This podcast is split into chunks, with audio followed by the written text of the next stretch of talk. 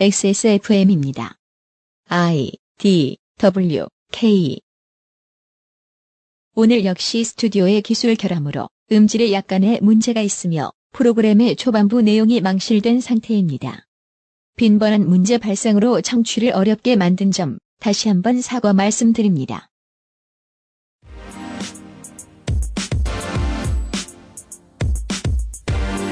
군에서 석박사를 땄다는 고위 공직자 후보들을 제외하고 국방의 의무를 다한 모든 이들에게 감사 인사를 전해야 할 후국 보훈의 달. 2014년 6월의 마지막 금요일 히스테리 사건 파일 그것은 알기 싫다입니다.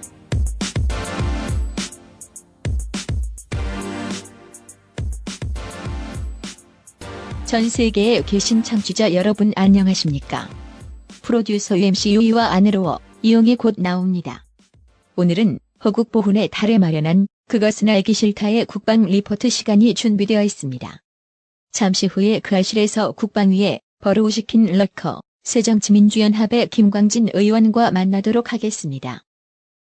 광고 히스테리 사건 파일 그것은 알기 싫다는 에브리온 TV 다 따져봐도 결론은 아로니아진 왕초보의 무한 신뢰 컴스테이션 바른 선택 빠른 선택 1599에 1599 대리 운전이 도와주시고 계십니다. 안녕하세요. 책임지는 즐거움으로 일하는 컴스테이션의 이경식입니다. 용산에서 조립 PC 업체를 한다는 사장이 고객 한 분의 컴퓨터를 수리해드리기 위해 대전까지 다녀왔다는 얘기는 아직 못 들어봤습니다. 다른 사장들도 그런 말은 저한테서 처음 들었을 겁니다. 100층짜리 회사 전체의 컴퓨터건, 고향에 계신 어르신 한 분의 컴퓨터건, 사용자의 미소를 얻을 때까지 일하겠다는 약속이 컴스테이션의 영수증입니다. 용산 선인상가 21동 1층 130호 컴스테이션에 놀러 오십시오. 컴스테이션은 조용한 형제들과 함께합니다.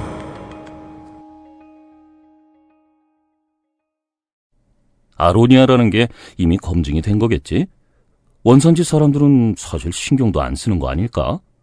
육식을 많이 하는 사람들이니까 고혈압 예방에 좋다거나 체르노빌의 방사능 오염 생존자들 치료제 정도로 쓴다거나 그 정도는 돼야 믿고 먹지. 다 알아보셨나요? 다 사실입니다. 언제까지나 마지막 선택. 아로니아 진.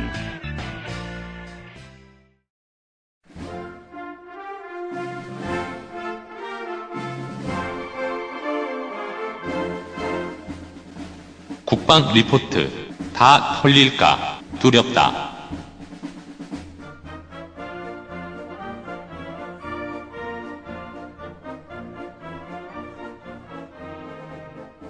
아까 알려드렸던 대로 예, 아, 국방위에 계속해서 벌어오고 계신 새정치민주연합 김광진 의원이 청취자 여러분들을 뵙기 위해 스튜디오에 나와 있습니다.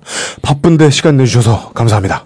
예, 안녕하세요. 김광진입니다. 네. 예, 반갑습니다. 바쁘신데 시간 내주셔서 감사하다는 말씀이 오늘은 허언이 아닙니다. 어차피 이제 위원회 막론, 여야 막론, 세월호 국조특위가 지금 웬만한 다른 어떤 일보다 큰 규모로 다가오고 있긴 하지만 그 외에도 국방위원회 소속 의원 분들은 지금 22사단 사고 때문에 예. 예. 며칠 전 육군 동부전선 22사단의 GOP는 북한군 기습 침투 등에 대비하기 위해 실탄과 수류탄 등으로 무장한 병사들이 철책 경계를 서는 곳입니다. 이곳에선 30년 전에도 끔찍한 총기 사고가 일어났습니다.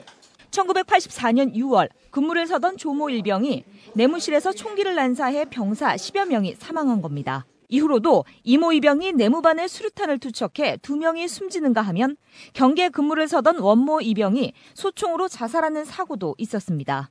2년 전 북한군 병사가 철책을 넘어와 귀순 의사를 밝힌 이른바 노크 귀순 사건이 일어난 곳도 바로 22사단입니다. 가 계신 의원님들도 계시겠죠? 현장에 가신 분은 없고요. 네. 오늘 국방부 차관이 국회로 와서 네. 어, 박영선 원내대표를 비롯해서 국방위 내정되신 분들에게 설명을 하고 있는 중입니다. 네. 음. 어, 아까 그거에 대해서 이제 방송 시작하기 전에 음. 말씀을 해주셨는데 네. 가도 도움될 것도 없고 어, 어 뭐 그렇답니다. 예. 그죠. 예. 요새는 이 얼굴이 알려진 국회의원들이 어 가서 사진 찍히는 게 아주 민폐라는 인식도 퍼졌고 네. 알겠습니다. 예. 이유는 뭐 당장 이제 어제 난 사고 이 사고가 나기 전에 이미 이제 저는 그 김광진 의원을 찾아서 만나고 이야기를 하고 이제 오늘 방송을 준비를 했는데 갑자기 사고가 터졌단 말이에요. 이유야 다양하게 예측을 할 수가 있겠지만 그건 저희가 할 일이 지금 당장 아닌 것 같고 네. 혹은 도주로를 제대로 차단 못하고 뭐 생포작전 과정에서 5인 사격해서 총상자 또 나오고 이런 문제도 잘잘못은 추후에 논의할 일이고 저는 신경 안 써요. 다만 걱정되는 거는 이제껏 그래왔듯이 어떻게든 자기들 아닌 쪽으로 상황을 이제 몰고 가려고 자기들이 안 그런 쪽으로 상황을 몰고 가려고 애쓸 군의 잘못된 노력이 눈에 선하기 때문에 일반인의 입장에서 사람들이 그것 때문에 저하고 비슷한 생각을 가지고 계신 많은 청취자분들이 미리 받고 있을 스트레스가 저는 가장 큰 걱정입니다. 아, 크게 공감합니다. 예. 연간 제가 이제 의원님 그 홈페이지에서 확인한 바 연간 150여 명의 에, 군 사망 사고를 접하고 계신 의원님은 어떻게 보십니까? 예, 그러니까 150명의 사망자 중에 50명 정도는 사건 사고로 사망하게 되는 거고요. 100명 정도는 자살로 처리가 되는 건데 어. 어, 이 문제를 얘기하기 전에 어차피 말이 나왔으니까 지금 임병장 얘기를 잠깐 먼저 좀 드릴게요. 네. 말씀 주신 것처럼 임병장의 개인적인 문제냐, 뭐 A급 뭐 뭐죠? 관심사병의 관심사병. 문제냐 이것은 사실 크게 중요한 게 아닌 것 같습니다. 물론 GOP에 관심사병을 연 것이 꼭 좋은 것은 아니지만 과연 임병장이 아닌 다른 사람들은 그러면 GOP에 들어가 있지 않느냐. 그리고 이 사람이 아니었다면 이런 문제는 절대 일어나지 않았을 것이냐라고 하는 구조적인 시스템적인 문제를 확인 봤으면 좋은데요. 네. 이런 것 같습니다. A급 관심병사, B급 관심병사, C급 관심병사는 크게 말하면 A급은 자살 우려가 되는 사람을 말하는 거고요. 아, 예. 네, 네, 예. 네. B급은 복무 부적응이 있는 분을 말하는 거고 아. C급은 뭐 이건 부적응이라고 보기는 어렵고 우리 100일간 병아리 병사들 아, 어, 이 예, 사람들이 예. 이제 분류하는 거거든요. 그래서 예. 국방부가 C급 병사까지를 해서 총 인원수가 많다 관심 병사가 이건 조금 자기들이 면피용으로 말하고 있는 것 같고 아, 여튼. 아, 뭐 22사단의 15%가 관심 병사다 이런 예, 건그 예. C급 예, 병아리들까지 포함된 거네요. 거죠. 예. 그래서 여튼 그런데 문제는 이겁니다. 아까 말씀드린 자살자의 문제도 마찬가지고 지금 이 문제도 마찬가지인데 왜 이 친구들이 죽음을 선택할 수밖에 없느냐 네. 혹은 이런 극단적인 문제를 선택할 수밖에 없느냐라고 하는 문제에 있어서 예. 가장 크게는 대한민국은 의무 복무기 때문에 일단 모든 장병들이 군대를 갑니다. 대한민국 남성들이요. 예, 네, 그렇죠. 어, 본인이 원하든 원하지 않든지 간에. 네. 그리고 신체 검사라고 하는 것을 받는데 신체 검사 등 이상 1등급에서 3등급까지는 현역으로 가지요. 맞습니다. 여기서 하나 크게 고민해야 될 게 있습니다. 분명히 1등급인 사람은 체격적인 문제나 아니면 체력이나 체격이 둘 다 3급에 비해서 훨씬 좋습니다. 군 생활함에 있어서. 네. 근데 훈련소를 시작해서부터 말년 병장이 될 때까지 1급과 3급이 훈련에 있어서 차이가 있는 것을 하나라도 아시나요? 예를 들면 훈련소를 갔는데 20km 행군을 해야 하는데 1급으로 나온 애들은 몸이 좋으니까 20km를 다 뛰고 네. 3급인 친구들은 몸이 좀 좋지 않으니까 이걸 감안해서 2급은 15km만 뛰고 3급은 10km만 뛴다. 이런 거 보셨어요? 최소한 그런 걸 분류하기가 어려운 시스템이라는 건 체험에서 알고 있지. 예. 진짜 아픈 사람과 엄살도 구분하기 힘든데. 그렇죠. 몸이 체력적으로 안 좋아서 3급인 사람들과 네. 혹은 다른 문제로 인한 상급인 사람들의 차이로 인해서 이 친구들은 몸이 몸 자체가 안 좋으니까 행정병으로 분류해야 된다. 혹은 이 친구들은 똑같은 상급이어도 신체는 건장하니까 어떤 일을 할 수 있다. 이런 것들을 분류하는 시스템을 본 적 있으세요?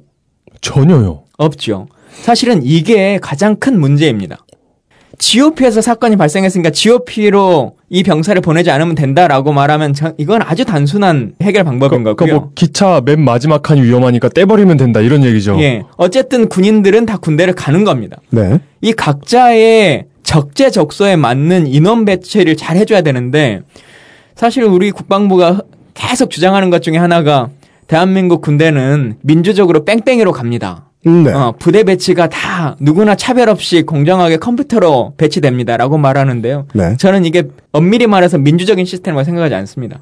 민주적이라고 하는 것은 각각의 사람들이 가지고 있는 것을 잘 반영해주고 그거에 맞춰서 국가가 해야 될 역할들을 충실히 할 때 그 시스템이 운영되는 거거든요. 네. 네. 근데 그러지 않고 쉽게 말하면 공익근무를 할 수밖에 없는 친구를 해병대에 보내놨을 때 그 친구가 해병대의 생활을 잘 이수하지 못하면 그것은 그 아이의 잘못인가요? 그 부대에 보낸 사람의 잘못인가요? 부대 배치에 있어서도 그런 문제들을 잘 해결해야 되고 네. 그래야 이 사망 사고들이 발생하지 않습니다. 실제로 아까 말씀드린 100명의 자살자, 1년에 100명 정도의 사망자가 있는 거면요. 대한민국이 3일장을 치르는 나라 아닙니까? 네. 150명이 사망하면 2.4일당 하나씩 사망하는 거거든요. 아휴. 그러면 음, 네. 산술적으로 치면 3일장을 치르니까 단 하루도 곡소리가 끊기지 않고 수도병원이 돌아가는 거예요. 국군 통합병원이. 아휴. 150명의 사망자라면 그렇죠. 그렇다. 네.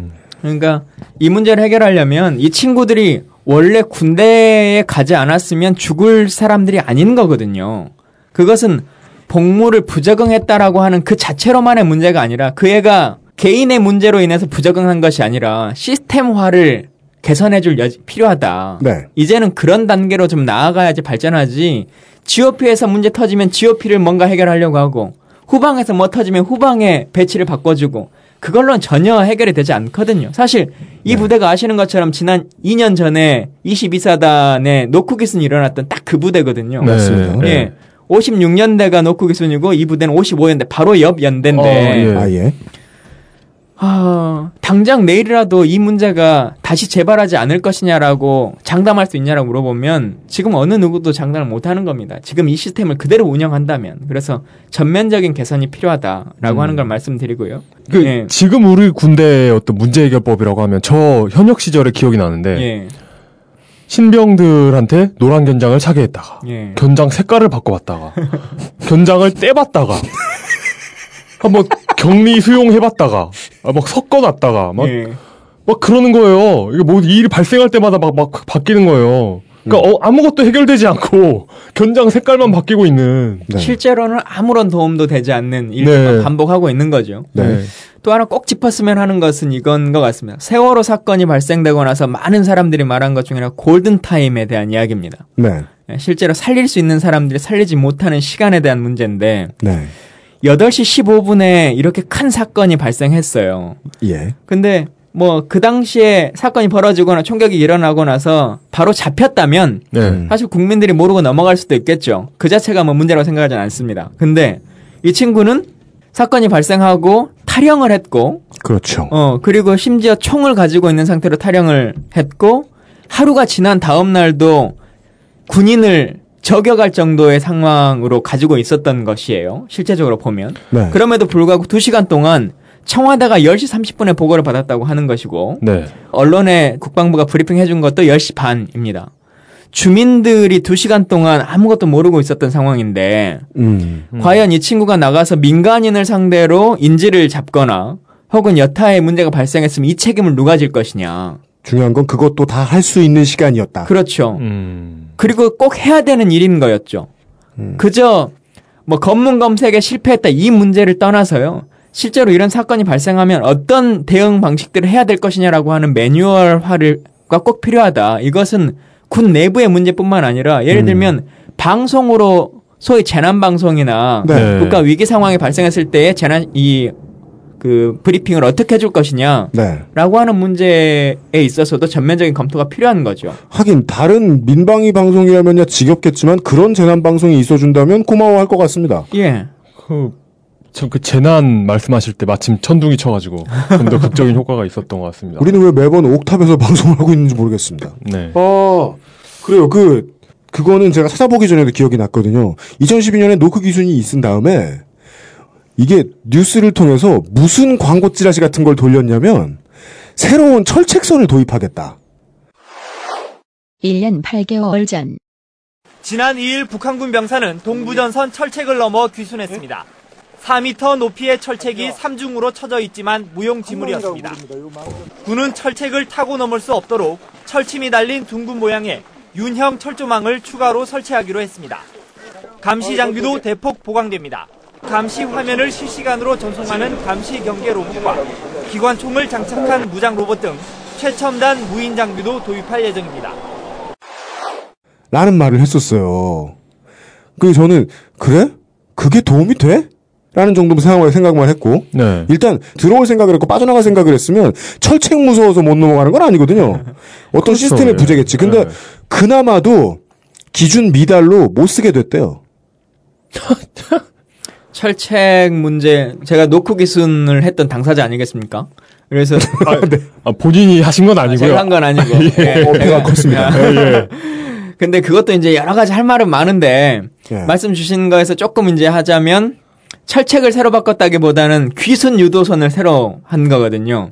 예. 귀순자들이 올 수 있는 길을 아예 새로 만들어주겠다라고 하는 방식을 한 아. 건데 그게 과연 상식적인가에 대한 문제가 있고 파란색 붙여놓고 강원도 고성군 귀순로 귀순 예. 일길. 또 하나는 그래서 철책도 새로 새 걸로 좀 바꿨는데 예. 그것도 규정품보다 좋지 않은 지금 거보다 인장 강도가 떨어지는 제품을 해가지고 그것도 이제 문제가 됐죠. 근데 사실은 철책이 약간 무의미한 측면은 있습니다. 이게 심리적인 압박이 있는 것이지 예. 실제 지난번에 넘어왔던 그 친구도 그렇고 이후에도 저희가 군을 이용해서 군과 함께 같이 조사를 해보면 철책 하나 넘어오는 거 그 큰 철책에 위에 윤형 철조망이라고 원형으로 네. 담아져 있지 않습니까? 예, 예. 네. 그것을 넘는데 12초밖에 걸리지 않아요. 실제로. 정말요? 예. 아, 이거 그 현역 시절에 안 해보셨어요? 그러니까 그, 그, 그 사단, 사, 뭐, 그러니까 사단 사령부 같은데 네. 이렇게 경계 병력 배치한 다음에 예. 대항군 가상으로 이렇게 일개 분대 병력 정도 해가지고 예. 침투하는 훈련 시키거든요. 우리 부대는 하늘에서 떨어지는데 그걸 뭐하러요? 아 그렇구나. 거여동에 있었는데. 아, 그런 거 하면 못 잡습니다. 어. 진짜 진짜 신기하게 못 잡아요. 근데 그런 걸 모를 사람들도 아닌 사람들이 윤형 철조망을 새로 도입하겠습니다. 이 얘기만 해놓고 그냥 떼었다. 그러고서 도입도 못했고. 그리고 뭐 GOP 음. 과학화 사업 하겠다 해가지고 돈만 엄청 이제 끌어다가 CCTV 설치하겠다 이제 하는 건데 네. 하, 이것도 진짜 할 말 많습니다. 진짜 대한민국의 예. 방산 중에 가장 제가 봐서는 심각한 문제 중에 하나가 GOP 과학화 사업 아닌가 이런. 아, 생각이. 그렇습니까? 예. 어. 아니 다른 무엇보다도 심각하단 말이에요. 심각한 게 얼마나 많은데? 그게 제일 심각하군요. 아 진짜 진짜 심각한가 본데요. 그것도 왜 하필 최전방이야? 아 최전방이라서 더 심각한 건가? 어, 아니 뭐 뭐 뭐 뭐 든 네. 아니 뭐 저 잠수함도 비싸고 이지삼도 비싸고 뭐든 비싼 거 투성이지만 항상 그러잖아요. 아까 견장 얘기하셨는데 무슨 사건이 발생하면 그걸로 인해서 조직을 강화시키거나 이권을 발생할 일만 다 만들잖아요. 네. 사이버 사령부가 문제가 돼가지고 네. 어 이게 해결 방안이 필요하다. 아 북한의 무인기 뭐 이거 하나 나오니까 무인기를 감시할 수 있는 부대도 창설한다 그러고 그 예산도 수십억 들인다고 하고 뭐 레이더를 레이더도 들- 레이더도 뭐 몇백억짜리 사업을 다시 들여온다 뭐 이렇게 얘기하는 거랑 똑같은 상황인 거죠. 50일 전 일단 300억 원의 긴급 예산을 편성해 탐지 장비를 갖추는데 서두르고 있습니다. 대표적인 장비는 RPS-42. 탐지 거리는 30km로 최대 9km 상공에 떠 있는 소형 무인기도 포착할 수 있는 것으로 알려졌습니다. 하지만 일부에서는 북한의 심리 전술에 말려들어 북한 무인기 대비에만 수천억 원의 예산을 낭비할 수 있다는 지적도 있습니다. 우리 두 사람이 어- 아니더라도 어차피 또 다른 언론들이 얘기할 텐데 네. 그 얘기는 아마 이번 이번 일 끝나고도 또 뭐 돈 쓴다고 하는 데가 나올 텐데 네. 보통 이제 이런 식의 공식이잖아요. 정 이건 우리 방송 얘기해도 돼요. 정권이 필요하면 북한이 도발을 때려요. 정권이 필요하면 북한이 도발을 때리고 그것까지는 신문 많이 읽는 사람들은 파블로브의 개처럼 당연하게 여기는데 어떤 반응에 대해서 네. 이것까지는 알지만 하지만 그 쇼에 가까운 북한의 도발이 있고 나면 꼭 비싼 무기를 도입한다고 난리를 치지요. 국방 예산 중에 꼭 체크하셔야 될 것 중에 하나가 긴급 소요라고 하는 사업입니다. 긴급 아, 소요. 아, 이거 네. 이거 중요한 예, 포인트네요. 공식 용어로 긴급 소요인데요. 국방부는 예산이라고 하는 것이 중기 소요, 장기 소요로 다 짜져 있습니다. 예, 지금도 5년 후에 10년 후에 들여올 장비들에 대해서 다 계획을 갖춰 그렇죠, 있고 지금 만들어지지 않았다면 예를 들어 어떤 제품들은 어떻게 도태가 되기 때문에 어, 이러 이렇게 준비를 하겠다라고 하는 중장기 계획을 하는데 예. 어. 그런 것들은 사실은 크게 문제가 되지 않아요. 버는 눈도 많고 기간도 기니까. 네. 네. 항상 문제가 되는 것은 긴급 소요라고 하는 것이죠. 긴급 소요. 아. 제가 GOP 과학화 사업 잠깐 얘기 드리면 아주 이론상은 좋아요. 장병들이 힘들고 뭐 하니까 CCTV로 이 화면을 보도록 하겠다라고 예, 하는 음. 거죠. 좋은 일입니다. 예. 음. 그래서 우리가 아는 아주 좋은 큰 기업이 이 사업에 뛰어들었어요. 우리가 아는 예, 좋은 큰 예, 기업. 큰 기업이. 근데 아, 생각을 해보자고요. 예. 강원도는 눈도 많고 안개도 많고 비도 많이 옵니다. 네. 눈도 많이 오고 뭐 예. 예, 예. 근데 CCTV라고 하는 것은 눈이 오거나 안개가 끼거나 비가 오면 볼 수가 없죠. 힘들죠. 예, 실제로 거의 불가능합니다. 힘든 게 예. 아니라 거의 기존에 연습하던 화면을 보면 불가능한 아, 그래요? 상황입니다. 어. 안개가 끼면 카메라 자체가 가려버리니까요. 예, 뭐 예. 레이더로 보는 것도 아니고. 예. 그래서 항상 지금 통과가 되지 않았어요. 그래서 1차 시험 평가에서 제대로 1차 사업이 제대로 진행되지 않고 있습니다. 네. 네. 근데 노크 기순이 발생하고 1차 사업이라고 하는 것이 중장기 사업에서 1차 사업이 제대로 진행되지 않고 있는데 음. 2차 사업과 3차 사업을 통합해서 이번에 전체 예산을 드려야 합니다. 그 기업에게. 통과도 안 됐다며요. 예. 근데 왜 줘요? 그래서 통과가 안 되지 않냐. 예. 상식적으로 그리고 사계절 시험은 해봐야 되는 것이 아니냐. 예. 라고 얘기를 했는데 당연한 건 계약을 한 다음에 나머지 겨울도 시험을 하겠다라고 이제 이렇게 얘기를 하죠. 이거 선이주하냐? 가락시형 아파트 선이주하냐? 그러니까. 그리고 조합원들 나가라. 일단 설치하자. 뭐 예. 이런, 예. 그리고 또 가장 그 작년에 가장 문제됐던 게 하나, 하나가 GOP에 노크 기순 벌어지고 인천 쪽에 예. 해병대가 지키는 지역에 또 귀순자가 아, 왔잖아요. 예, 예. 예. 그래서 이제 거기도 같이 해야 되는데 일반 산악 지역과 그 바다가 많은 지역은 전혀 다른 차이점이 있지 않습니까? 그래서 그렇죠. 이 네. 문제가 항상 이제 걸렸는데 그래서 가장 일차적으로 도입해야 되는 지역 중에 하나가 해안가인데 네. 해안에, 해안에 대한 시스템은 하나도 시험 평가를 하지 않았어요. 계약을 해주면 계약과 동시에 시험을 들어간다. 라고 하는 걸로 긴급 소요가 지금 하고 있어요.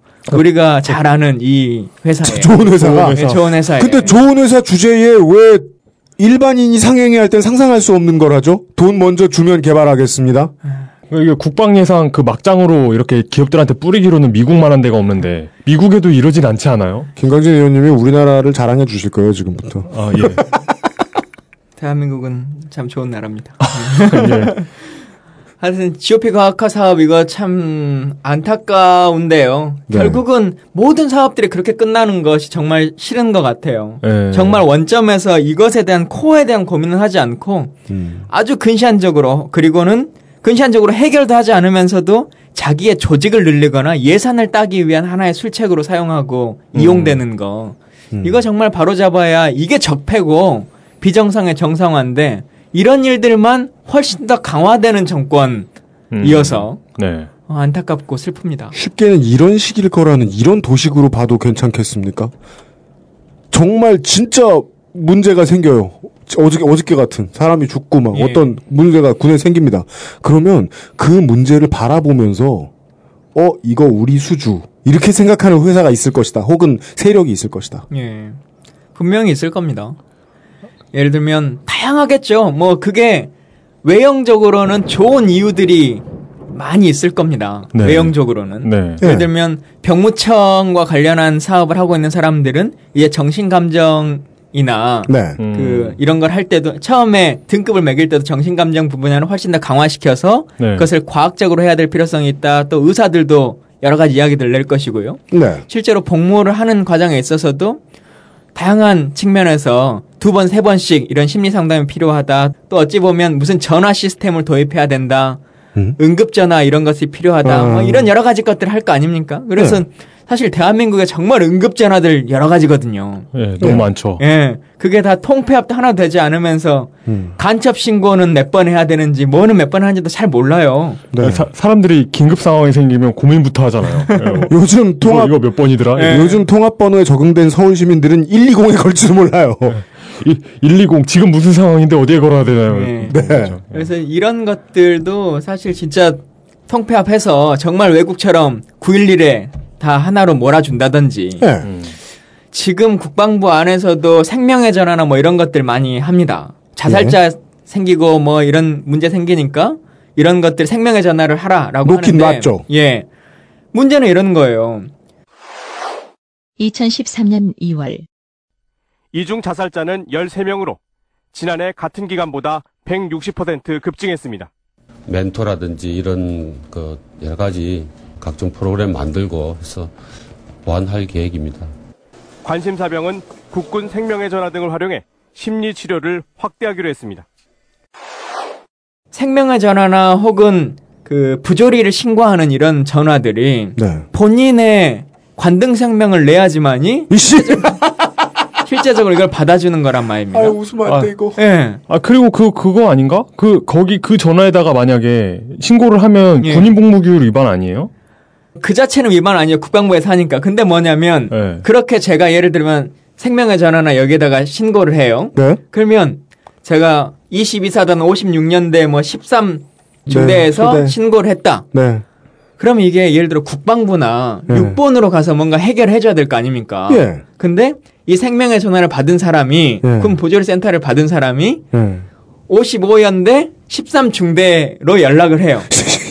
야 너네 부대에서 어, 이러저러한 상황이 있는데 아 이게. 그냥 예. 뒤에서 이렇게 연락을 해준다는 것이 아니라 네. 공식적으로 이 부대로 이관이 돼요. 이첩이 돼요. 다시. 아, 그럴 거면 번호가 예. 왜 있어요? 아 그럼 공문 내려오는 거구나. 예, 다시 뭐. 이첩이 되기 그냥 뭐 아는 네트워크를 통해서 야 너 이런 것이 들어왔으니까 조심해 이렇게 말하는 게 아니라 실제로 이것을 이런 문제가 있으니까 해결하세요라고 한 이첩이 들어오는 거거든요. 그러면은 그러면은 이 전화했던 그 병사의 선임병인 행정병이 그 공문을 받아서. 공문을 받았어. 그 중대장 보여주고 연대장 보여주고. 이, 이번 이번에는 비공식적인 통로로 야 너 그그 신병 야 그러더라? 이러면서. 그러니까 이런 것들도 실체적으로 도움이 되는 일들로 좀 바꿔야 된다. 아 이게 뭡니까 이거? 진짜. 아, 생각할수록 어이가 없네. 그럼 그건 그냥 나 우울하고 정말 그렇습니다라고 예. 연대장한테 가서 얘기해야 되는 거 아니에요. 그 그 그림이잖아요. 아니, 근데 그 연대장이나 지휘 계통을 통해서 했을 때 안 되니까 그렇게 한 거겠죠. 네, 상식적으로. 그랬더니 다시 돌아왔어. 예. 예. 야, 그 뭐 그그 전화 뭐 그런 용도로 써야겠네. 저희 행보관님이 너무 훌륭하십니다. 이러면서 저희 작업이 너무 즐겁습니다. 막 이런 이런 거 해야겠네.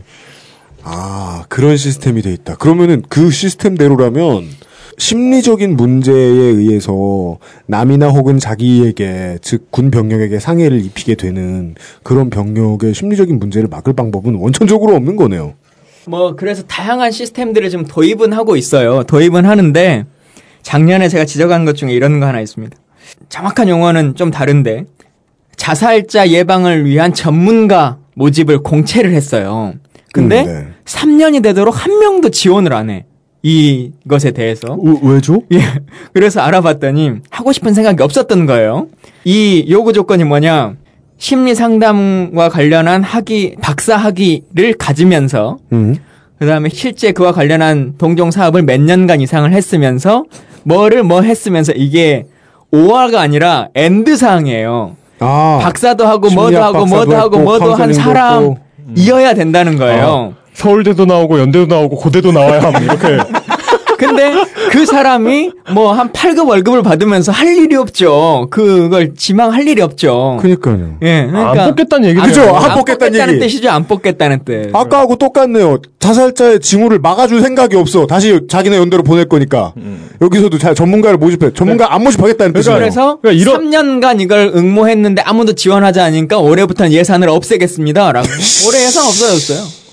그러니까 이게 소, 어떤 소설가적 추론을 하자면, 어. 그러니까 위에 계신 분들은 어. 아까 말, 지금 말한 대로 그 이거 하- 바꿀 생각이 없는 거예요. 예. 근데 뭐뭐 야당 의원이나 이런 사람들이 뭐라고 시끄럽게 하니까 음. 뭔가 이렇게 하긴 해야 될 텐데, 음. 야 그러면 이렇게 이렇게 해가지고 해버려 이 자식들 군기 빠져가지고 사고나 일으키고 이러면서. 아, 그런, 네. 근데 사실 그렇게 하면 음모론이 되긴 하는데. 네. 아, 안타깝게도 앞뒤가 맞는 게 2012년에 그렇게 당하고 난 다음에 야, 그럼 윤영 철책선을 만들어준다 그러고서 기준 미달로 만들어.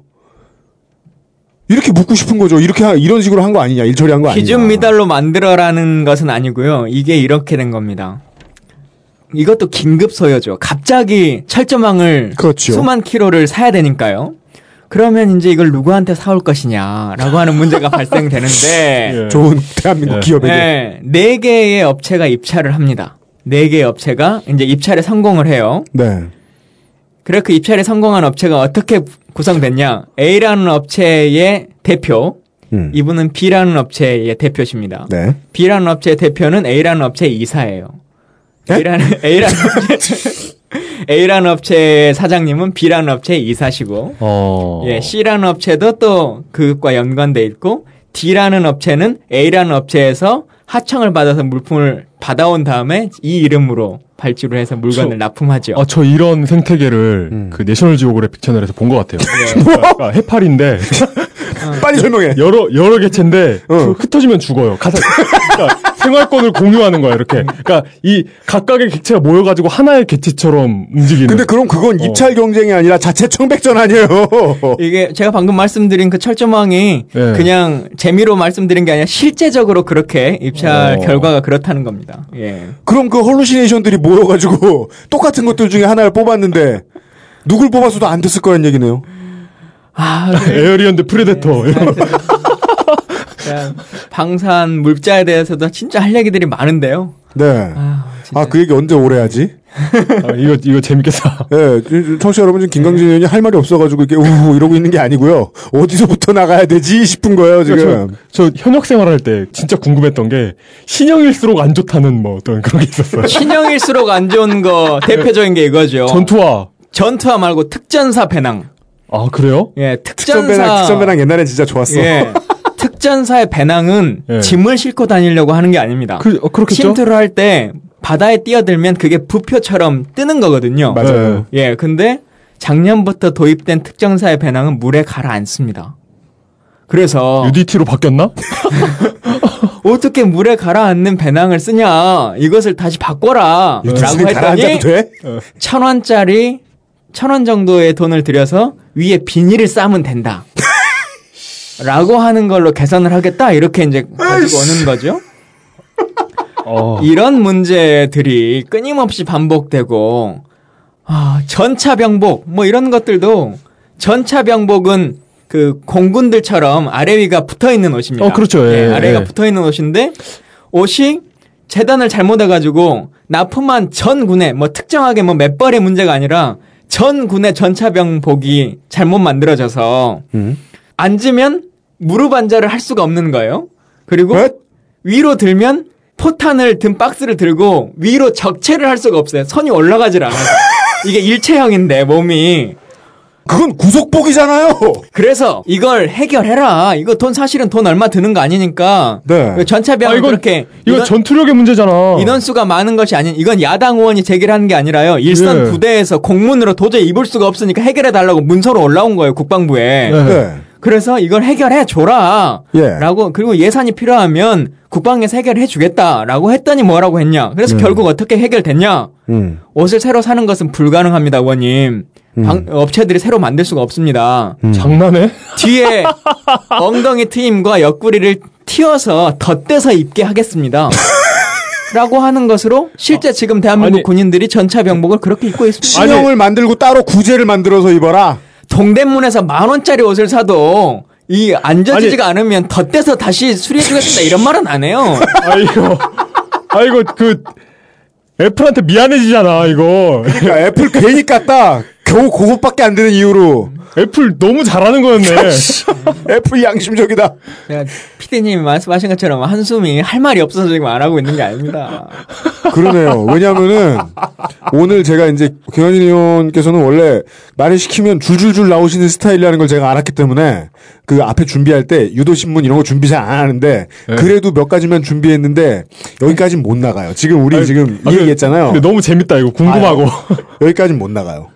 지금 국군 주력 전차 K1A1 50억이잖아요. 거기까지 나가려면은 아 대당 대당. 이게 저, 저 나가면 그다음 그다음 차기 전차 흑표 K2가 80억. 장보고 2 잠수함 이지스함 한 대 1조에 한 대 1조. 이지스함 9,100원. 독도함 5,710억. 뭐 9,100원이라 그랬어 내가. 공군 공중조기 경보통제기 3,686억. 이게 가장 간단한 비교가 이거예요. F-15K 추락했던 거 기억하시죠? 포항 앞바다에서. 어 네. 그게 도입 시에 천억을 줬는데 대당. 예. 이게 Wraith 뽑는 것처럼 가스 150원 이게 미네랄 150원이 아니란 말이에요. 네 그렇죠. 근데 그게 2006년인가 7년인데 제 기억으로 그 찾아보니까 그해 통일부 예산이 한 해 예산이 800억입니다. 800억. 누구나 제대한 사람들은 누구나 하는 얘기고 특히 이제 육저저 삼군 본부나 아니면 국방부에 있어 본 사람들은 누구나 농담처럼 늘 붙이고 다니는 얘기죠. 국방부 돈은 먼저 부른 놈이 임자. 뭐 좀 더 제대로 하게 나라 돈으로 뭐 되기도 하죠. 근데 이게 그냥 나라 돈하고도 비교할 수 없이 너무 덩어리가 크고 네. 그리고 이 큰 덩어리를 가지고 사실 살기 힘든 세상이고 우리 애플편에서도 얘기했지만 부조리가 만연해 있는 세상이니까 어느 정도 해먹고 효율적으로 할 수 있는 사람들이 들어오면 밀어줄 생각도 있어요. 지지해줄 생각도 있어요. 근데 포탄도 못 신는 옷을 만들어주는데 어떡하란 말이야. 아니 저는 국방 예산은 늘어나는 게 좋다고 생각하는 사람입니다. 필요하다면 예. 필요하고 사실은 국방의 복지 문제나 이런 것들을 감안해 보자면 네. 실제 현재 예산에서 훨씬 더 늘어나야 됩니다. 네. 예. 예를 들자면 대한민국 군인이 65만 명인데 음. 이 중에서 어, 인건비로 쳤을 때 이런 겁니다. 65만 명의 비율로 치면 장성급 네. 그러니까 장성이 아니라 그 영광급 이상의 네. 장교 예. 이분들이 3조 5천억 정도의 예산을 사용해요 인건비로 아, 네네. 어, 그리고 부사관 단위 네. 이분들이 4조 2천억인가 뭐 이 정도 4조 단위 쪽수가 어, 훨 예. 많죠. 네. 65만 중에 50만 정도가 일반 병이시거든요 일반 병인데 이분들이 얼마나 될 것 같으세요 65만 명이 인건비가 어, 이거 계산할 수 있을 텐데, 월급을 아니까. 아, 근데, 이 근데 요새 암산이- 10만 원 넘었대. 예. 암산이 안 되네. 암산은 안 되시니까 예. 한 7천억 정도 돼요 아, 예. 예. 전체 국방 예산의 1.77%입니다. 영관급들의 5분의 1. 예, 어. 인원수의 비율까지도 감안해보자면 정말 어마어마하게 적은 거죠. 그러니까 음. 사실 이런 문제를 감안해보자면 국방 예산은 통으로는 좀 늘어날 필요성은 있습니다. 복지 예산이나 여러 가지 측면을 감안해 보면. 네. 어, 물론 있는 예산에서 필요성이 좀 떨어지는 예산들을 줄여서 할 수도 있겠지만 음. 전체적인 측면에서는 대한민국 국민들의 의식 수준의 2014년의 상황을 감안해 보면 예를 들어 예비군 훈련을 가도 네. 상식적인 선에서의 수당은 지급해 줘야 되는 거죠. 네. 그게 합리적인 그러니까요. 거니까요. 예. 그래서 이런 것들 다 감안해 보면 네. 국방 예산 자체를 삭감하는 것이 그게 민주적이고 진보적인 사람들의 의사다라고 하는 것에 대해서는 저는 반대합니다. 그리고 무기 도입 체계에 있어서도 음. 1년에 저희가 한 10조 원 가까이 무기 도입을 하거든요. 네. 근데 이게 정말 필요한 것에 사용된다면 저는 필요하다고 생각합니다. 아직까지도 저희가 더 들여와야 될 무기들이 많이 있어요. 실제로. 아, 예, 예, 네, 그래서 맞습니다. 예. 이런 것들이 무기든 인원이든 혹은 복지의 문제든 예산이 적세적소에 잘 쓰여진다면 더 늘어날 필요성이 돼 있다. 그리고 훨씬 더 필요하다라고 하는 것에 생각을 말씀드립니다. 예. 우리가 듣고 싶은 건 이런 원론이 아니죠. 지금 어디에 어떻게 쓰이고 있는가죠. 이거 액수 크다. 이거, 이거 문제 있는데 액수 크다. 이런 거 있나요? 어, 사실 가장 중요하게 요즘 거론되는 과제가 FX 사업인 것 같아요. 어, 예. FX. 차세대 전투기 사업. 예, FX와 연관된 게 KFX 사업이라고 우리 보람의 사업이라고 얘기하는 한국형 비행기를 만드는 사업이죠. 한국, 한국 국내 기술로 전투기를 만들겠다는 거죠. 예, 예, 그렇습니다. 6년 전 방위 사업 추진 위원회를 열어 오는 2012년까지 노후된 전투기 폐기에 따른 공군의 전력 공백을 메우기 위해 추진 중인 FX 사업. 지난 2004년부터 올해까지는 1차 사업 추진 기간으로 모두 4조 4,557억 원이 투입된 가운데 최신의 전투기 F-15K 40대가 도입됐습니다. 내후년부터 2조 3천억 원을 투입해 2차 사업이 마무리되면 3차 사업에 착수할 예정으로 3차 사업에서는 스텔스 기능이 있는 5세대급 전투기를 도입할 예정입니다. KTV 뉴스 이충현입니다. 이제 이게 두 가지가 복합적으로 연계되어 있는데 네. 당장 급하게는 FX 사업은 올해 이제 결정을 해서 한 8조 원 정도 예산을 들여서 무- 비행기를 도입해 오는 거고요. F, F-35로 사실상 내정된 건가요? 어, 예, 실제적으로는 네. 내정되어 있죠. 어, 이게 문제가 뭐냐면 F-35를 사도 안 사고 이 자체는 좀 논외로 친다 치더라도 네. 과연 대한민국이 정상적인 시스템에 의해서 돌아가고 있는 나라냐. 음. 이것에 대한 고민이 필요한 겁니다. 네. FX까지가 도입될 때까지 정권이 세 번이 바뀌면서 거의 네 번 가까이 바뀌면서 정말 10년이 훨씬 넘게 다양한 사업 그 회의와 토론을 통해서 그리고 작년 같은 경우 정말 치열하게 논의하고 논쟁해가지고 세계 기종 어떤 것이 들어와도 상관이 없다라고 하는 것이 끊임없이 얘기됐었고 네. 세계가 다 각각의 장단점들을 가지고 있습니다. 네, 네. 어, 그런데 결국 세계 기종 중에 어떤 것이 정해져도 좋다는 것이 다 결정됐음에도 불구하고 그래서 어떤 기종이 최종적으로 결정이 됐잖아요. 네. 근데 그것을 장관의 정무적인 판단 음. 혹은 청와대의 어떤 외압 이런 음. 것으로 인해서 10년간의 회의와 이런 것들이 전부 다 무시되고 네. 그냥 최종적으로 떨어졌던 업체를 수의 계약하는 거 아니에요. 실질적으로. 그렇죠. 예, 예. 8조 원짜리 사업을 수의 계약해요. 음. 대한민국 계약법에 2천만 원 이상의 사업은 수의 계약을 하도록 못하게 되어 있거든요. 어, 그럼 그 계약 자체가 불법 아닌가요? 예. 근데 응모를 다시 하는 형식으로 이걸 8조 원짜리를 수의 계약을 하고 내정을 하는 거죠. 하, 이런 문제는 꼭 줘야겠다 이거군요. 꼭 줘야겠다는 거죠. 그러니까, 이거는 그러니까 그 전투기가 나쁘다 이런 얘기가 아니고. 예. 예. 물론 이것에 대한 장단점은 뭐 다른 것이 들어온다고 해서 그것은 정말 절대 선이다 이렇게 말할 수는 없어요. 각각의 제품들이 다 장단점이 있습니다. 뭐 지금 F-35도 장점들 충분히 있는 제품이죠. 네. 그러나 과연 이게 대한민국이라고 하는 정상적인 국가 안에서의 시스템이 가동되느냐? 과연 다른 문제가 발생할 때 네. 어른 어- 다른 업체들이 혹은 다른 국가가 대한민국을 믿고 이 입찰에 정상적으로 뛰어들겠느냐? 음. 이 납득할 수가 없는 문제가 벌어진 아. 겁니다. 예. 무기업계는 이제 로비가 횡행, 안 그래도 로비가 횡행하니까 워낙에 이제 덩어리가 커서. 예. 근데 한국은 저렇게 내정해놓고 그냥 과시용으로만 그냥 국회의원들 뺑뺑이 돌리고 말더라. 라는 소문이 나면. 그러니까 차라리 예전처럼 국민들이 생각하는 것처럼 내정해 놓고 그거 그렇게 내정의 방식으로 갔으면 되죠. 사실은 내정상에서도 이런 상황이었습니다. 평가 지표에 이런 게 들어 있어요. 아시는 것처럼 지금 기종 중에 하나가 외국 그 미국 기종이 아닌 것들이 포함되어 있지 않습니까? 유럽 기종에 유럽 네, 파이터가 네. 들어 있지 않습니까? 예. 근데 평가 지표에 많은 부분이 한미 연합의 연합성을 살릴 수 있는 염려가 들어 있어요. 미국 거 사겠다는 예. 소리야. 그러니까 그 자체로 충분히 어느 정도 선을 자기들이 원하는 기준 안에를 맞춰줄 수 있는데 그럼에도 불구하고 지금 지표가 안 나와서 떨어진 거거든요. 음. 그러니까 차라리 그렇게 갔으면 음? 아이고 저 새끼도 원래 저랬어라고 하고 말 텐데 평가 지표라고 하는 것을 이미 다 선언했고 결과까지도 공포를 한 상황에서도 대통령이 미국 한번 갔다 오시고 나면 바로 바뀌어 버리는 음. 이 상황. 음. 이게 정상적인 국가가 아니라는 거죠, 이건.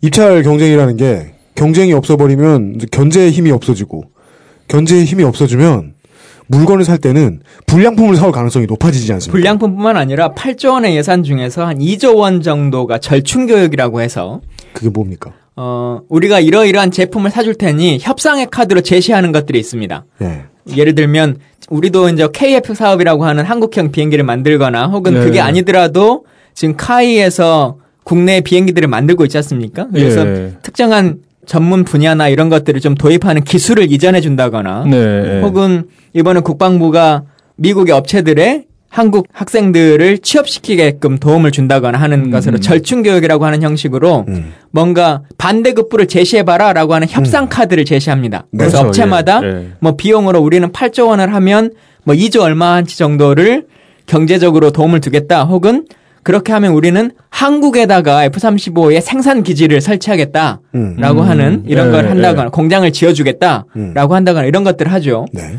근데 이미 이렇게 내정이 됐는데 음. 어떤 업체가 바보가 아닌 이상 음. 그 절충 교역을 제대로 이수하거나 혹은 협상에 임하겠어요? 더 받아올 수 있는 것도 못 받아오게 된다. 그렇죠. 이렇게 내정해 버리면. 그렇죠. 그러면 실제로 더 받아올 수 있는 무언가를 받아먹은 사람이 뒤에 있을 거라고 저희 같은 사람들은 소설을 쓰겠죠. 저는 뭐 소설에는 동참하지 않겠습니다만 좋은 국민들이 태도입니다만은. 판단하시겠죠. 네. 예. 본인에게 유리한 태도시긴 합니다만은. 저희들은 그리 예상합니다. 사실 뭐 중, 중동의 토후국이나 이런 데 있잖아요. 중동 토후국 그 기름이 나는 이용이 좋아하는 만수르. 어, 전 그분 별로 안 좋아합니다. 예. 해외 축구를 잘 안 보기 때문에. 알겠습니다. 네, 하여튼 그런 토후국에서는 미국에 대한 로비가 중요하잖아요. 음? 그러니까 미국의 로비를 해야 기름을 팔아먹을 수 있고 뭐 이런 게 있잖아요. 음? 전투기를 사주는 게 로비의 일환이거든요. 음. 어, 그런 게 있습니다. 그러니까 예. 저는 이 생각이에요. 좋다 이거예요. 국방 예산 많으니까 누군가가 조금 띄어 먹더라도 그게 국가적으로 도움이 되게 해줘야 된다. 저도 그 얘기 하고 실질적으로 네, 어? 네. 누군가가 조금 뭐 이권이 개입해서 먹는 것까지를 다 뭐다 잡을 수는 없으니까 그러더라도 정말 필요한 걸 들여오자.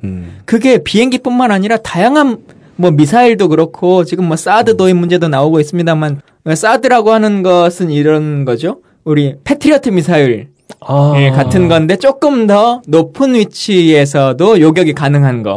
아, 네네. 이제 이런 것들도 이게 뭐 미국에서 예. 계속적으로 도입을 얘기하고 이제 사드를 도입해 오면 쉽게 말하면 우리가 흔히 이거 자- 말하지 않습니까? 미국의 MD 체제, 예. 미사일 방어 체제, 미, 미사일 디펜스에 들어가는 거냐라고 하는 걸 말할 때 사드를 살 거냐 말 거냐가 이제 예, 예. 지표거든요. 그래서 이제 그런 것들처럼 사드를 사도 좋다 이거예요. 그것도 국가적으로 도움은 되니까.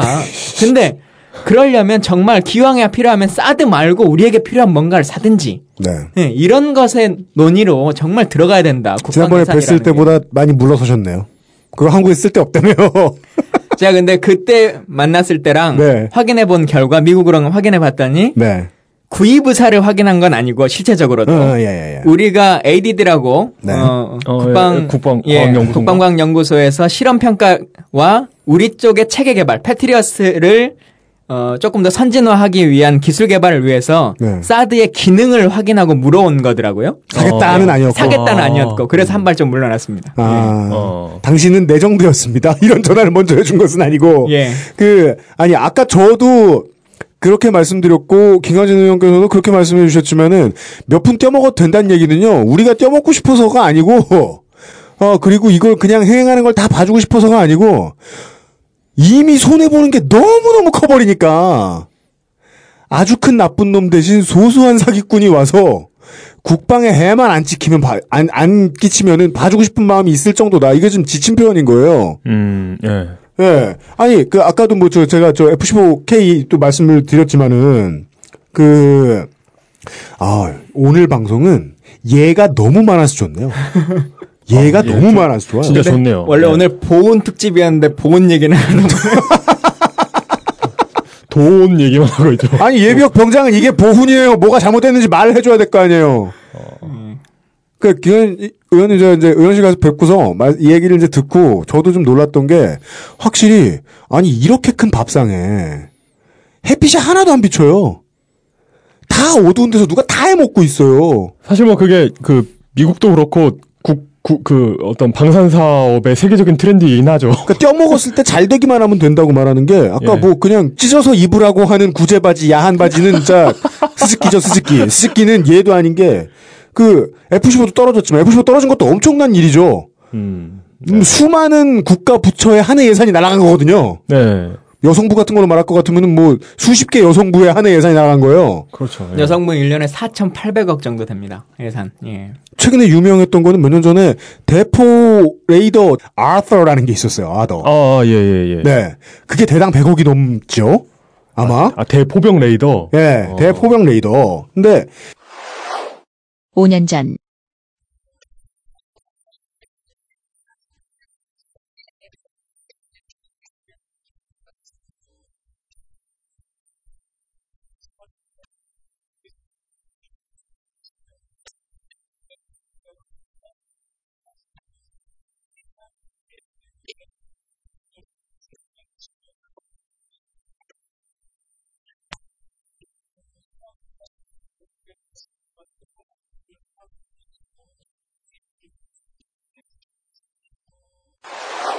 이게 그 북한 해안포 날아왔을 때 그것 때문에 이제 시류 맞춰가지고 또 어디다가 쥐어주고 가져왔나 보죠? 근데 그게 발사 지점을 하나도 못 잡았다는 얘기는 전 처음 오늘 알았어요. 발사 지점 하나도 못 찾았대요. 어, 그래요? 근데 그게 왜 필요해? 이 발사 지점 얘기를 하셨으니까 네. 이게 뭐 무기 문제는 아니고 그 네. 체계에 대한 문제, 전략에 대한 문제를 조금 드리고 싶은데 재미없는 얘기일 수는 있습니다. 근데 정말 저는 중요한 문제라고 생각하는데요. 네. 국방장관이 항상 얘기하는 것 중에 하나가 창끝 부대의 전략을 세워야 된다. 그리고 일선 부대에게 모든 권한을 위임해 주겠다. 음. 적이 도발하면 보고 선 보고보다는 선 공격 후, 후에 후 보고해라. 음. 라고 이렇게 얘기를 하죠. 창끝 전투력. 분대장 교육대 가면 정말 질리도록 들을 수 그렇죠. 있는 이야기. 예. 그게 그냥 들으면 어, 아, 대한민국 안보를 위해서 참 좋은 건가 보다. 호전적이어 예, 보이고 호전적이어 멋있어 보이고. 보이고 잘 예, 막을 수 예. 있겠다라고 생각하시지만 예. 사실 이런 측면을 생각하셔야 됩니다. 전쟁이라고 하는 것은 전쟁은 군인들이 하지만 결정은 정치인이 하는 거거든요. 아, 그렇죠. 그래서 대한민국 군의 통수권자가 누구셔요? 대통령이죠. 대통령이세요. 예. 대통령은 남성이어도 어, 군대를 갔다 오지 않은 사람이든 혹은 군대를 가도 일반 병장 정도로 갔다 온 사람이어도 군 통수권을 갖는 거거든요. 네. 그렇습니다. 그러니까 결정이라고 하는 것은 정치인이 하는 거고 또 확전이 어떻게 될지 전혀 누구도 감당할 수 없는 거 아니겠습니까? 근데 뭐 확전이 안 된다 하더라도 만약에 하게 될 경우에는 그렇죠. 그 결과가 그렇죠. 예. 근데 연평도에 어떤 무기가 하나가 날라왔다. 네. 도발이 있었다. 네. 그리고 가장 최근에도 북한이 포를 쏴서 뭐 물기둥이 치솟았다. 뭐 이런 네. 얘기들 있었잖아요. 네. 근데 그 물기둥이 북한에서 진짜 넘어온 건지 아닌지는 어떤 레이더에도 잡히지 않았다. 네. 그리고 대한민국은 참 특이한 네- 것처럼 천안함이 발생될 때는 그당 그때만 TOD가 멈추고 얼마 전에 세월호 사건일 때는 그때만 6시간 동안 항적도 서버가 다운돼서 뭐 안 되고 네, VTS 안 잡히고 예. 막. 네. 얼마 전에 그 물기둥 있었던 그때도 음. 잡는 장치만 그때가 갑자기 작동, 작동되지 않았다. 이렇게 얘기를 하고 있어요. 네. 근데 그걸 떠나서 실제로 잡을 수가 없는 거거든요. 일선 부대가 대대급이 가지고 있는 전략과 전술로 음. 탐지를 할 수가 없어요. 네. 당연하죠. 어, 예, 뭘로 뭘로 탐지를 할 수가 없어요. 포가 갑자기 터지는데 어떻게 합니까? 날라왔는데 이걸 어떻게 쌀 것이냐라고 하는 것을 결정할 수가 없는 거거든요. 음. 실제로 그때 예를 들면 북한이 그 물기둥이 솟아 올랐던 것을 자기들이 싸지 않았다라고 말하고 있는 거잖아요. 지금 이 시간까지도. 예. 예, 근데 그것을 떠나서도 그러면 사실관계 확인이 그럼 국방부에서 실질적으로 쐈다는 증명을 할 수 있느냐? 음. 어떤 레이더에 잡혔느냐? 그리고 원점을 타격할 수 있느냐? 음. 원점이라고 하는 것을 잡을 수 있는 레이더도 없을 뿐만 아니라 그러니까 그 원점을 공격할 수 있는 무기도 없어요, 실제로. 네. 일선 부대도 없고 상급 부대도 없어요. 일선 부대가 뭘 하라는 얘기는 결국 아무 할- 의미도 없는 아무 의미도 없는 것뿐만 아니라 불가능한 얘기를 수사로 싸고 있는 거죠. 근데 다른 어떤 것보다 군사적인 측면은 수사로 해결할 수 있는 것이 아닙니다. 음. 실제적으로 할 수 있게끔 해줘야 되는 것이거든요. 네. 우리 연평도 포격이 났을 때도 마찬가지 아닙니까? 우리가 대응 사격을 했다라고 하는데 그것도 몇 시간 지나서 네. 그것도 원점 타격 못했고 실제로도 하나도 맞지 않았다고 하는 것을 알게 확연히 보여졌잖아요. 국방부가 브리핑했잖아요. 못 맞췄다고. 네. 비행기가 떴는데 비행기가 공대지 미사일 그러니까 하늘에서 땅으로 쏴야 되는 미사일을 실지 않고 공대공 미사일만 갖고 가서 음. 실제로 쏴지도 못했어요. 물론 아 쏘려고 했었나요? 그것도 이제 여러 가지 어, 말들이 있습니다. 그게 이제 예. 그 당사자가 지금 국방장관 후보인 한민구 당시 합참의장인데 예. 여러 가지 얘기가 나오겠습니다만 네. 실제 이것에 대한 결정도 누가 했느냐? 예를 들면 그 연평도 부대장이 해봐야 한 중령 정도 될 텐데 이 사람이 공군에 전화해가지고 그 대구에서 비행기 요격 출동해 주세요 이 말을 할 수 있어요? 없어요. 못합니다. 못해요. 그럼 거기 전화 받고 창급 부대에서 전화 왔다. 쏘러 가자. 제가 아까 말씀드린 것처럼 실제로 필요한 것을 도입해야 된다 돈을 들여서 예. 라고 하는 것이 기본적으로 이런 시스템입니다. 대한민국은 다른 미국과 다르게 그러니까 미국 무기를 도입하는 것이 뭐 미국 거 사줄 수 있다 이거예요. 근데 미국형에 맞는 무기가 아니라 대한민국에 맞는 무기가 필요해요. 미국은 적대 국가와 인접해 있지 않거든요. 인접해 있는 게 해봐야 딱 멕시코만 거기만 딱 붙어 있는 거 아닙니까? 캐나다하고 예. 전쟁을 하지 않는 이상. 다른 나라는 태평양을 건너거나 이 멀리 건너와야지만 소위 말하는 ICBM이라고 하는 것을 통해서만 미국 본토를 공격할 수 있는 거거든요. 미국 미사일은 대양을 건너가야 되는데. 그렇죠. 어. 그래서 그것에 대한 요격 체계를 갖추면 되는 건데 근데 그걸 대한민국이 왜 사오냐? 대한민국은 전혀 그것과 맞지 않는 체계죠. 어. 그렇기 때문에 대한민국에 맞는 북한은 전쟁 남은 장사정표를 뭐 5분 안에 몇만 발에 쏘겠다고 하는 거 아니겠어요. 예. 근데 쏘면 한 발 한 발 맞춰서 우리가 없애겠다라고 하는 이 대응 아, 그- 체계를 그- 말하는 거. 그 몇백억 원짜리 미사일로 그거 하나하나를 다. 예, 그렇습니다. 몇백억 얘기하셨으니까 예를 들어 영화에서 나오는 잠수함 같은 데에 싸는 홍상어, 그러니까 어뢰 예. 이런 게 한 발에 추진체 빼고 한 발에 포탄이 20억 하거든요. 22억 이, 이 아, 정도. 추진체 빼고요? 추진체 빼고 음. 패트리어트 미사일, 팩2 팩3 뭐 이런 게 있지 않습니까? 네. 패트리어트 3 개량형 이런 것은 이 기계 이거 뭐 쭉쭉 달려 있는 거 네모 달린 거 말고 네. 쏴서 날아가서 터지는 게 한 발에 160억 해요. 네. 이걸로 장사포 한 발에 한 천만 원 정도 하는 거 이거 맞춰서 하는 것도 돈 아까울 뿐만 아니라 전쟁에 지고 들어가는 거죠. 그럴 돈도. 없어서 예. 돈이 아까울 뿐만 아니라. 그리고 우리가 패트리어트도 없어요.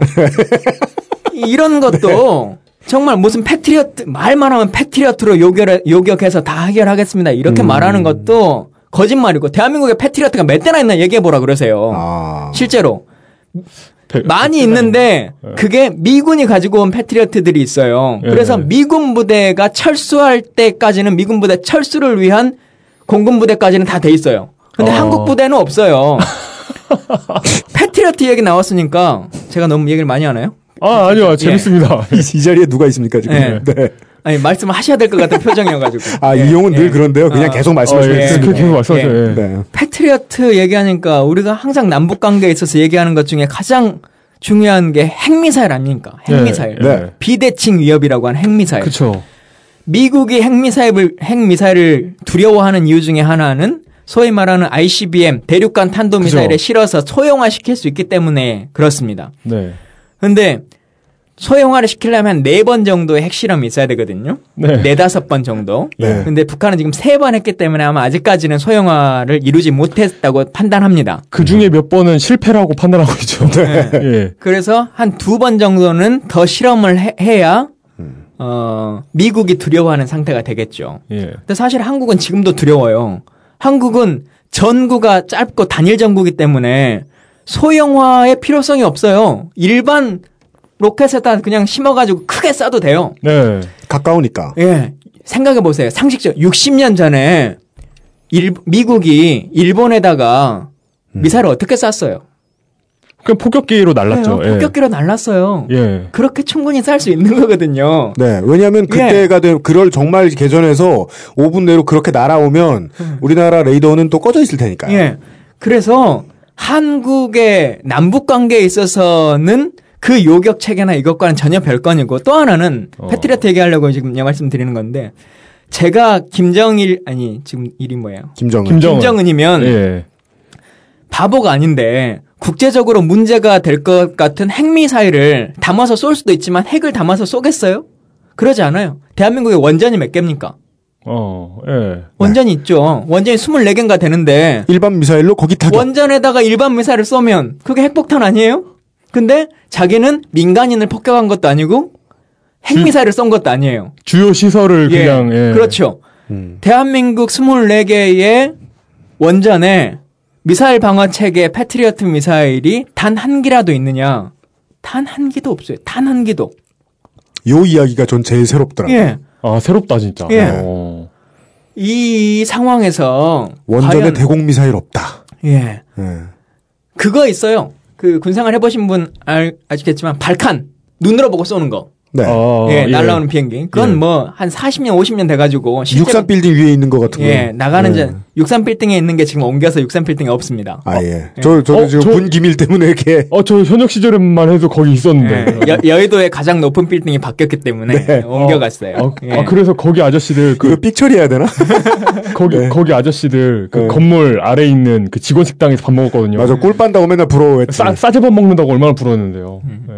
하여튼 그런 것처럼 네. 패트리어트 미사일도 도입이 필요하다면 정말 많이 사라. 사서 정말 대한민국의 방어를 위한 곳에 들어와야 된다라고 어. 하는 건데요. 제가 하반기에 국방에 남은 이유 중에 하나가 이제 그겁니다. 상반기 국방에 있으면서 복지 문제나 뭐 처우 문제 이런 걸 얘기했지만 사실 네. 가장 중요한 것은 군의 존재 이유라고 하는 것은 전쟁에 대한 억제, 전쟁이 나지 않게끔 하는 것도 중요하고 전쟁이 일어나면 이기는 것이 중요한 건데 네. 네. 실제 대한민국이 그런 준비가 잘 되고 있느냐라고 하는 문제에 대한 심각한 고민이 있는 거예요. 음.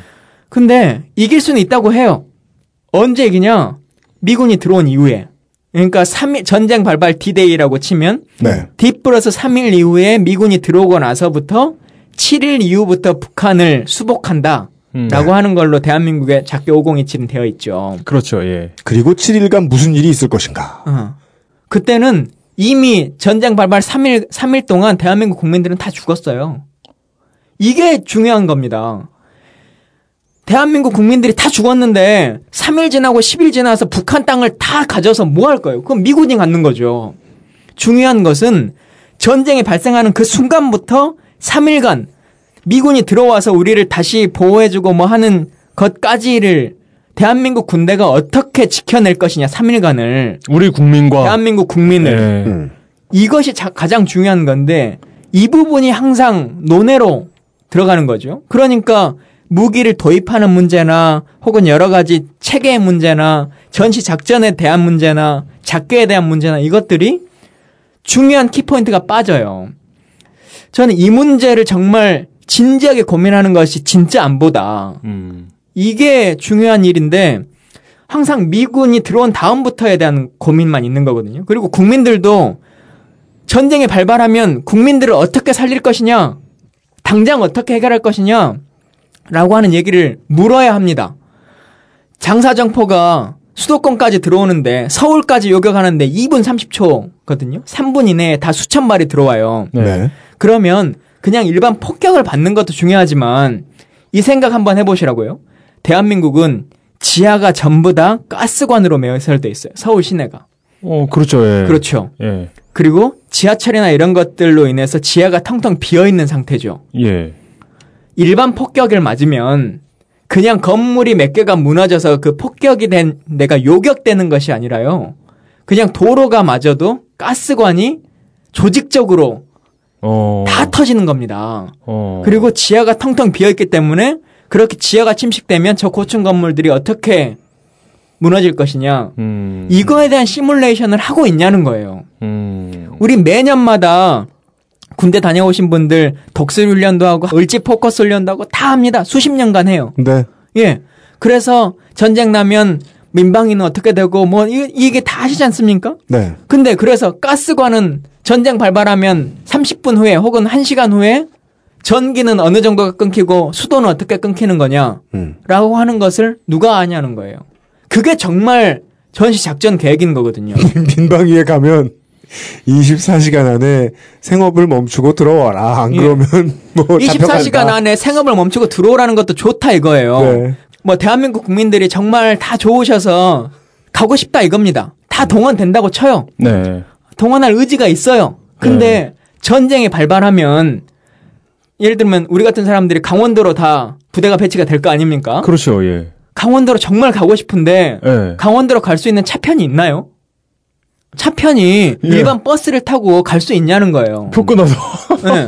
혹은 내가 자동차를 가지고도 네. 내려오는 차들이 길을 다 막아버릴 텐데 내가 내 차를 몰고도 강원도까지 24시간 이내에 48시간 이내에 갈 수 있냐는 거예요. 네, 이런 부연 설명이 필요하죠. 피난길인데 상하행선을 구분하고 가겠습니까? 예. 꽉 채워서 내려가지. 그래서 어. 그것이 가용되는 것을 실제적으로 실제 우리가 전쟁이 나면 뭐 두루뭉실하게 말씀드리면 한 80%까지가 가용될 거다라고 하는 전력을 가지고 지금 작계가 짜져 있거든요. 예, 예. 국민들이 아주 착하셔서 다 소집하시고 싶다, 나는 가겠다라고 한다 치더라도 물리적으로 불가능한데 그러면 불가능한 것을 전제로 해서 작전 계획을 세워야죠. 왜냐? 부대라고 하는 것이 인원수에 맞춰서 중대, 소대, 연대가 다 정해지는 거 아니에요. 예. 근데 뭐 22사단이 15,000명을 전제로 부대를 창설했는데 실제로 전쟁에 났는데 5,000명 밖에 없어요. 그러면 전체 작전 계획이 다 틀어지는 거죠. 네. 이것을 실제적으로 고민해야 된다. 그게 전시 작전 대비지.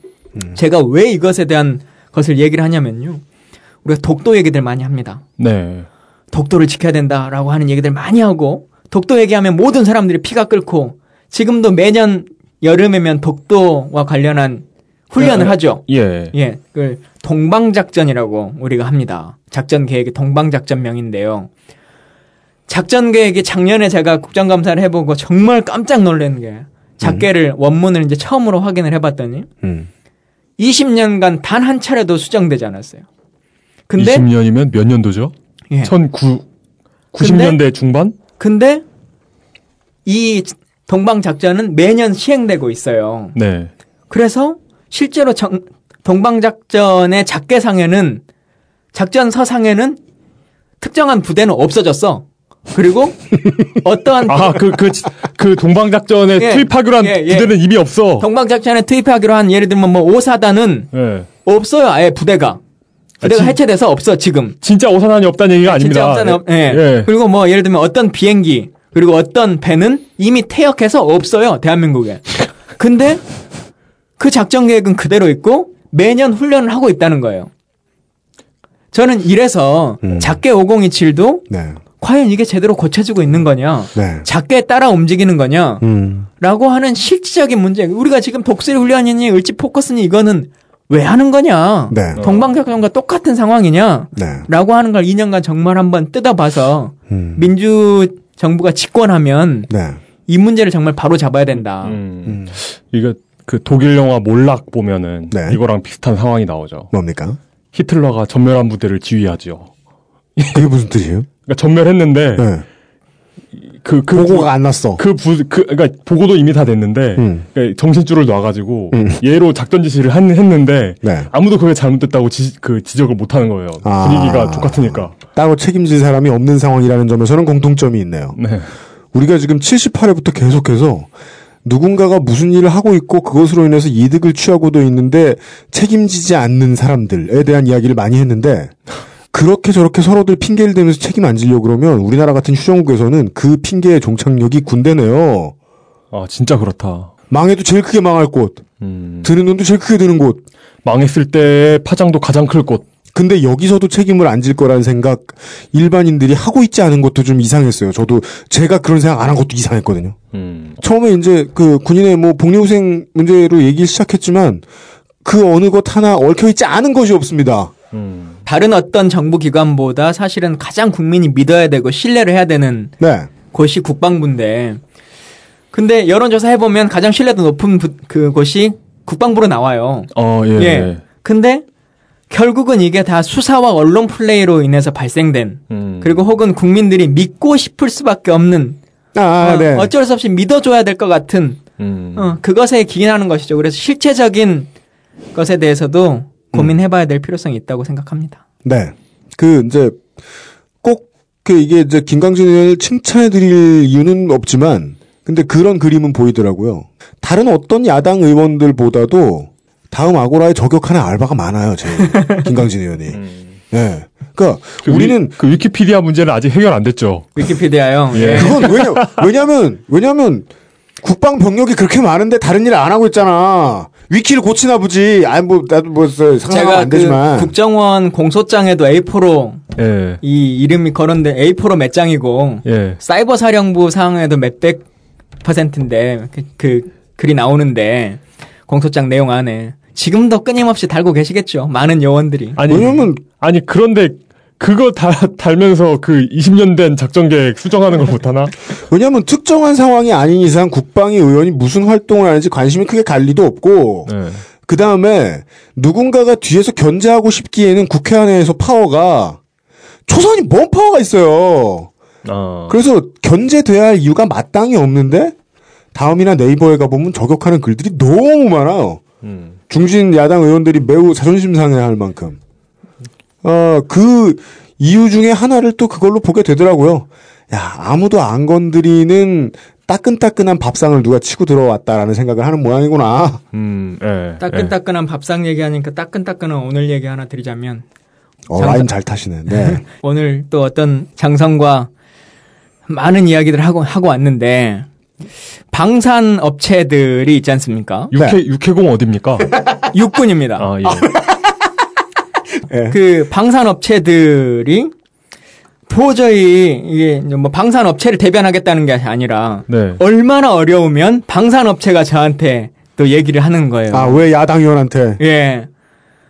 쉽게 말하면 아덱스라고 해서 방산 전시회가 있습니다. 어, 예, 이게 예. 육해공이 따로 하다 보고 뭐 산업부 따, 따로 하고 막 하다 보니까 너무 힘들다. 네, 그리고 네. 실제로 효과도 없으니까 2007년부터 총리실에서 주관해서 통합했습니다. 어. 그래서 아덱스라고 하는 큰 행사를 하고 있어요. 근데 이걸 통합해서 하다 보니까 네. 그동안 산별적으로 했던 사람들이 이득이 남을 게 없는 거예요. 어. 그래서 육군협회. 라고 하는 단체, 육군을 이제 전역한 장성들이 만든 육군협회. 육군협회에서 지상군 무기만 하는 전시회를 하나 또 해야겠다. 육군 수금회구만 수금회. 라고 하는 것을 하죠. 네. 근데 생각해 보시면 그 이런 얘기를 해요. 국방부에서는 육군본부에서는 이런 얘기를 해요. 아 방산 업체들을 수출 활성화를 위해서 필요하다. 상식적으로 생각해 보시자고요. 아니 수출을 가장 하고 싶은 사람이 누구겠어요? 방산 업체예요. 네. 근데 이 방산 업체가 이런 거 정말 필요한 이 소위 말하는 삥 뜯는 거 좀 그만했으면 좋겠다. 음. 라고 할 정도의 상황이 되는 거죠. 아무 도움도 안 되는데 외국 바이어들이나 혹은 이런 사람들 초청한다고 음. 초청장 발송해서 그 비용을 방산 업체들이 내고 아, 예. 갑질하는군요. 예. 네. 근데 그걸 고- 주체자도 아닌 육군의 무기를 구입해 오는 것을 관장하는 장성이 음. 서신을 보내서 이 행사에 참여해라. 라고 얘기를 하고. 음. 예. 팔고 싶으면 와라 이런 거잖아요. 예. 이래서 이런 것들 이게 결국은 예를 들면 뭐 방위 산업 업체들이 추진해가지고 아 우리 그 해보고 싶은데 뭐 해주십시오 국방부가 돈을 좀 대주십시오라고 하면 그건 좀 다른 측면에서 아, 이 사람들이 어 방산 마피아 아니야 이렇게 생각해 볼 수 있는 여지도 있겠죠. 그러나 이런 상황을 넘어서 버렸어요. 그러니까 업체도 도저히 이삥 뜯는 거 정말 힘들다. 아무것도 팔리지도 않는데 내가 외국 사람들 오는 비행기 값까지 다 들어주면서 네. 아무도 오지 않는 이 전시회를 왜 하는지 모르겠다. 음. 라고 하는 상황에서도 자기 선배들 도와줘야 되니까. 그리고 나서 또 자기도 퇴학하고 나면 이런 일들에 또 한 자리가 생길 거 아닙니까? 아, 그래서, 네. 예, 그러니까 이런 것들로 돈 가져가는 거, 돈 뜯어가는 거. 음. 이거 좀 막았으면 좋겠는데. 자, 자릿세 받는 동네 뭐 양아치 중간 관리자 노릇이군요. 그 육군협회에서 하는 그걸 위해서 국방부, 국방부도 아니죠. 육군본부에서 TF팀을 만들어서 협조를 하고. 이런 게 정상적인 나라냐는 거예요, 정상적인. 그러니까 아 그리고 그 뭐 수출 얘기하는데 진짜 치- 그 냉정하게 생각해서 국산무기 수출된 거 몇 건 있습니까? 아 수출 좋다 이거요. 수출을 업체가 하고 싶지. 그 사람들도 좋아요. 그게 정말 필요하죠. 어? 예, 아니 근데 비행기나 뭐 장갑차가 1, 200만 원짜리가 아닌데 박람회 한 번 와가지고 아 이거 이쁘다 이거 하나 사야겠다 하는 사람이 누가 있겠어요. 중소기업 방산 박말 박람회 해가지고 cute. Can I have it? 이번 저희 업체에서는 그 저, 저렴하고 쓸만한 장갑차를 만들어봤습니다. 이러면서. 아, 진짜 자릿세를 위한 자리다. 예. 아, 야, 심지어 지금까지도 일 못했으면서 수익 모델도 늘려가고 있다. 아, 알겠습니다. 그래서 기왕 댓글 다시는 많은 분들 이것도 좀 아, 문제점이 많아요. 이거 댓글 좀 달아주세요. 아, 네. 네. 에, 이런 역설을 하시고 싶으신 것 같습니다. 아, 누가 진짜 국방을 위하는 건지 생각해보고 아, 달던 댓글의 방향타를 바꾸든가 달지 말든가 해주십사. 예. 아, 아니- 오늘도 역시 네. 아니면 뭐 그런 그런 거죠. 그? 뭐요? 무슨 얘기하려고 그래? 아 까먹었습니다. 아 죄송합니다. 죄송합니다. 네. 예. 좋습니다. 아, 오늘도 역시 저 김강진 의원에 대한 제 예측이 맞았다. 네. 아, 방목하면 1시간 반을 채우실 것이다. 네. 아 끝났어요? 우리요, 지금 저 쫓겨나야 될 타이밍이에요. 예. 네, 네. 이제, 이제 아. 시- 진짜 물 진짜 시간이 없어가지고 끝내야 되는. 네. 정작 원래 약속했던 보훈 얘기는 그니까요. 보훈 얘기는 이게 이렇게 설명드릴게요. 어, 오늘은 이제 이 흔해 빠진 어찌 보면 흔해 빠진 정치인의 수사를 들으셨고요. 앞으로 무엇을 하겠습니다. 이것이 문제입니다. 그렇다면 에, 다음 이 시간에 한 시간 더 내서요. 아, 국방위에서 이렇게까지나 이게 그늘에 쌓여가지고 지들끼리 알아서 해먹고 있는 국방이라면 국방 위에 속해 있는 국회의원이 뭐 뭘 했는지 드러내라도 내봐야 돼요. 예. 다른 의원들 칭찬까지는 못하겠고. 김강진 의원한테 한 보너스 드렸습니다. 지금까지 국회에서 국방과 관련해서 무엇을 고쳐왔는가에 대한 지금까지의 의정 이야기는 좀 듣겠습니다. 네, 그걸 다음 주에 이야기해 주시겠습니다. 예, 네. 알겠습니다. 네. 예. 오늘보다 더 길게 해주셔야 돼. 한 일을, 한 일이 더 중요하죠? 예. 그렇죠. 뭐 이렇게 하려고 했는데 안 됐습니다. 이거 뭐, 뭐 무슨 의미가 있어요? 이게 문제인데 2년 후에도 안 고쳐질 것 같습니다. 이게 문제인데 안 될 거야. 이러면. 네. 네. 지금까지 고쳐진 것들이 있다면, 네. 아, 우리 예비역 대- 대표 두 사람이 들어보도록 하겠습니다. 네. 예, 알겠습니다. 오늘 긴 시간 수고 많으셨습니다. 예. 감사합니다. 감사합니다. 감사합니다. 지금 듣고 계신 방송은 히스테리 사건 파일, 그것은 알기 싫다입니다.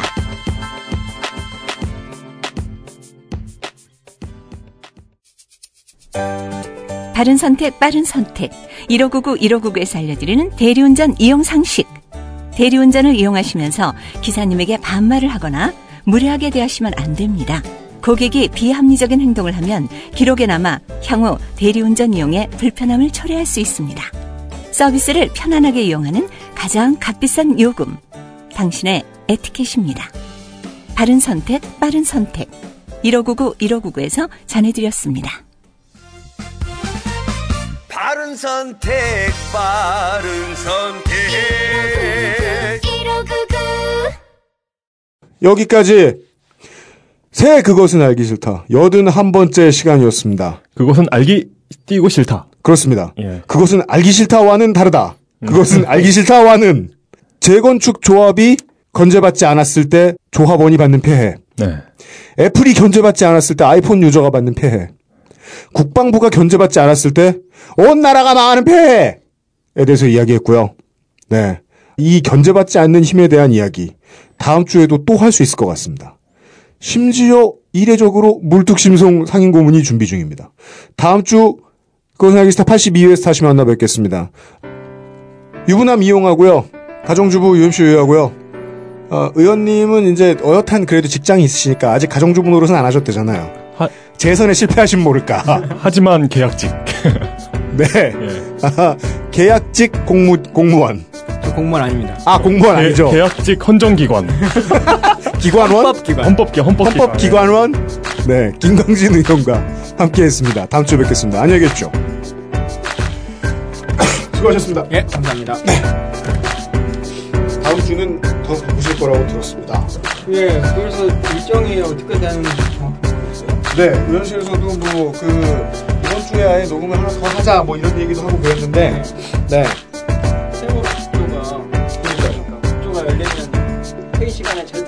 말자 이게 원칙이어가지고 지금 민주당 전부 다 그러기로 어떠한 약속과 어떠한 뭐도 하지 않는다. 회의 시간에는 항상 고수한다. 그런 걸좀 뽑아보셔야 돼요. 너님이 들을 만한 몇 안 되는 미디어 XSFM입니다. I D W K